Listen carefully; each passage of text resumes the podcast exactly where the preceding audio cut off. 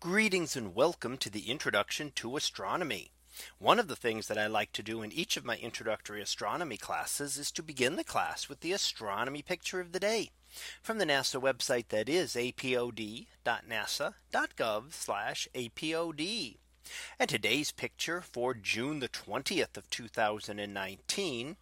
Well, it is titled a view toward M106. So what do we see here? Well, M106 is a spiral galaxy and you can see that to the left hand side here.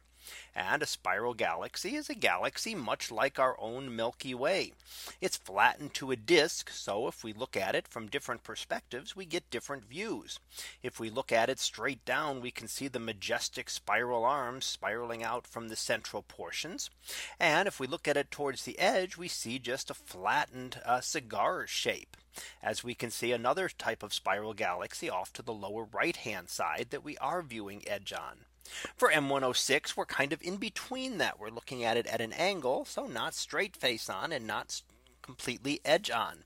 And that's just a matter of how the galaxy happens to be orientated towards the Earth. It's not something that we can go and change and look at a galaxy from all sorts of different uh, areas, different views.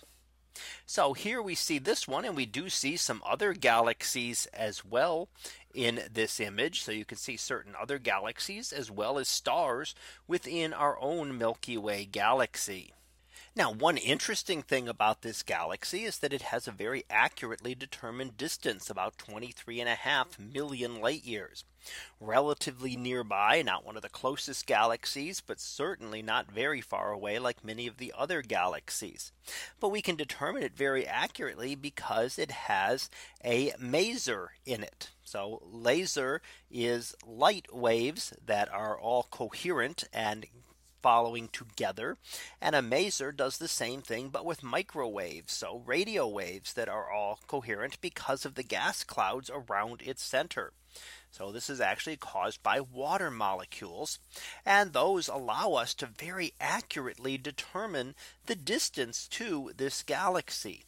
And determining distances to galaxies and out into the universe is something very important for being able to understand the origin and the evolution of the universe. Distances are one of the hardest things to be able to determine because there are not really any easy ways to be able to measure the distance to a galaxy. We have to use all sorts of indirect methods like this that work for some galaxies, but not for most galaxies because it isn't a regular occurrence. We don't see these masers in every single spiral galaxy.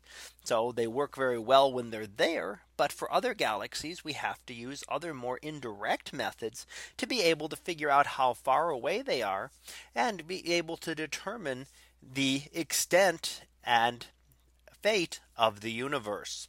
So that was our picture of the day for June the 20th of 2019. It was titled a view toward M106.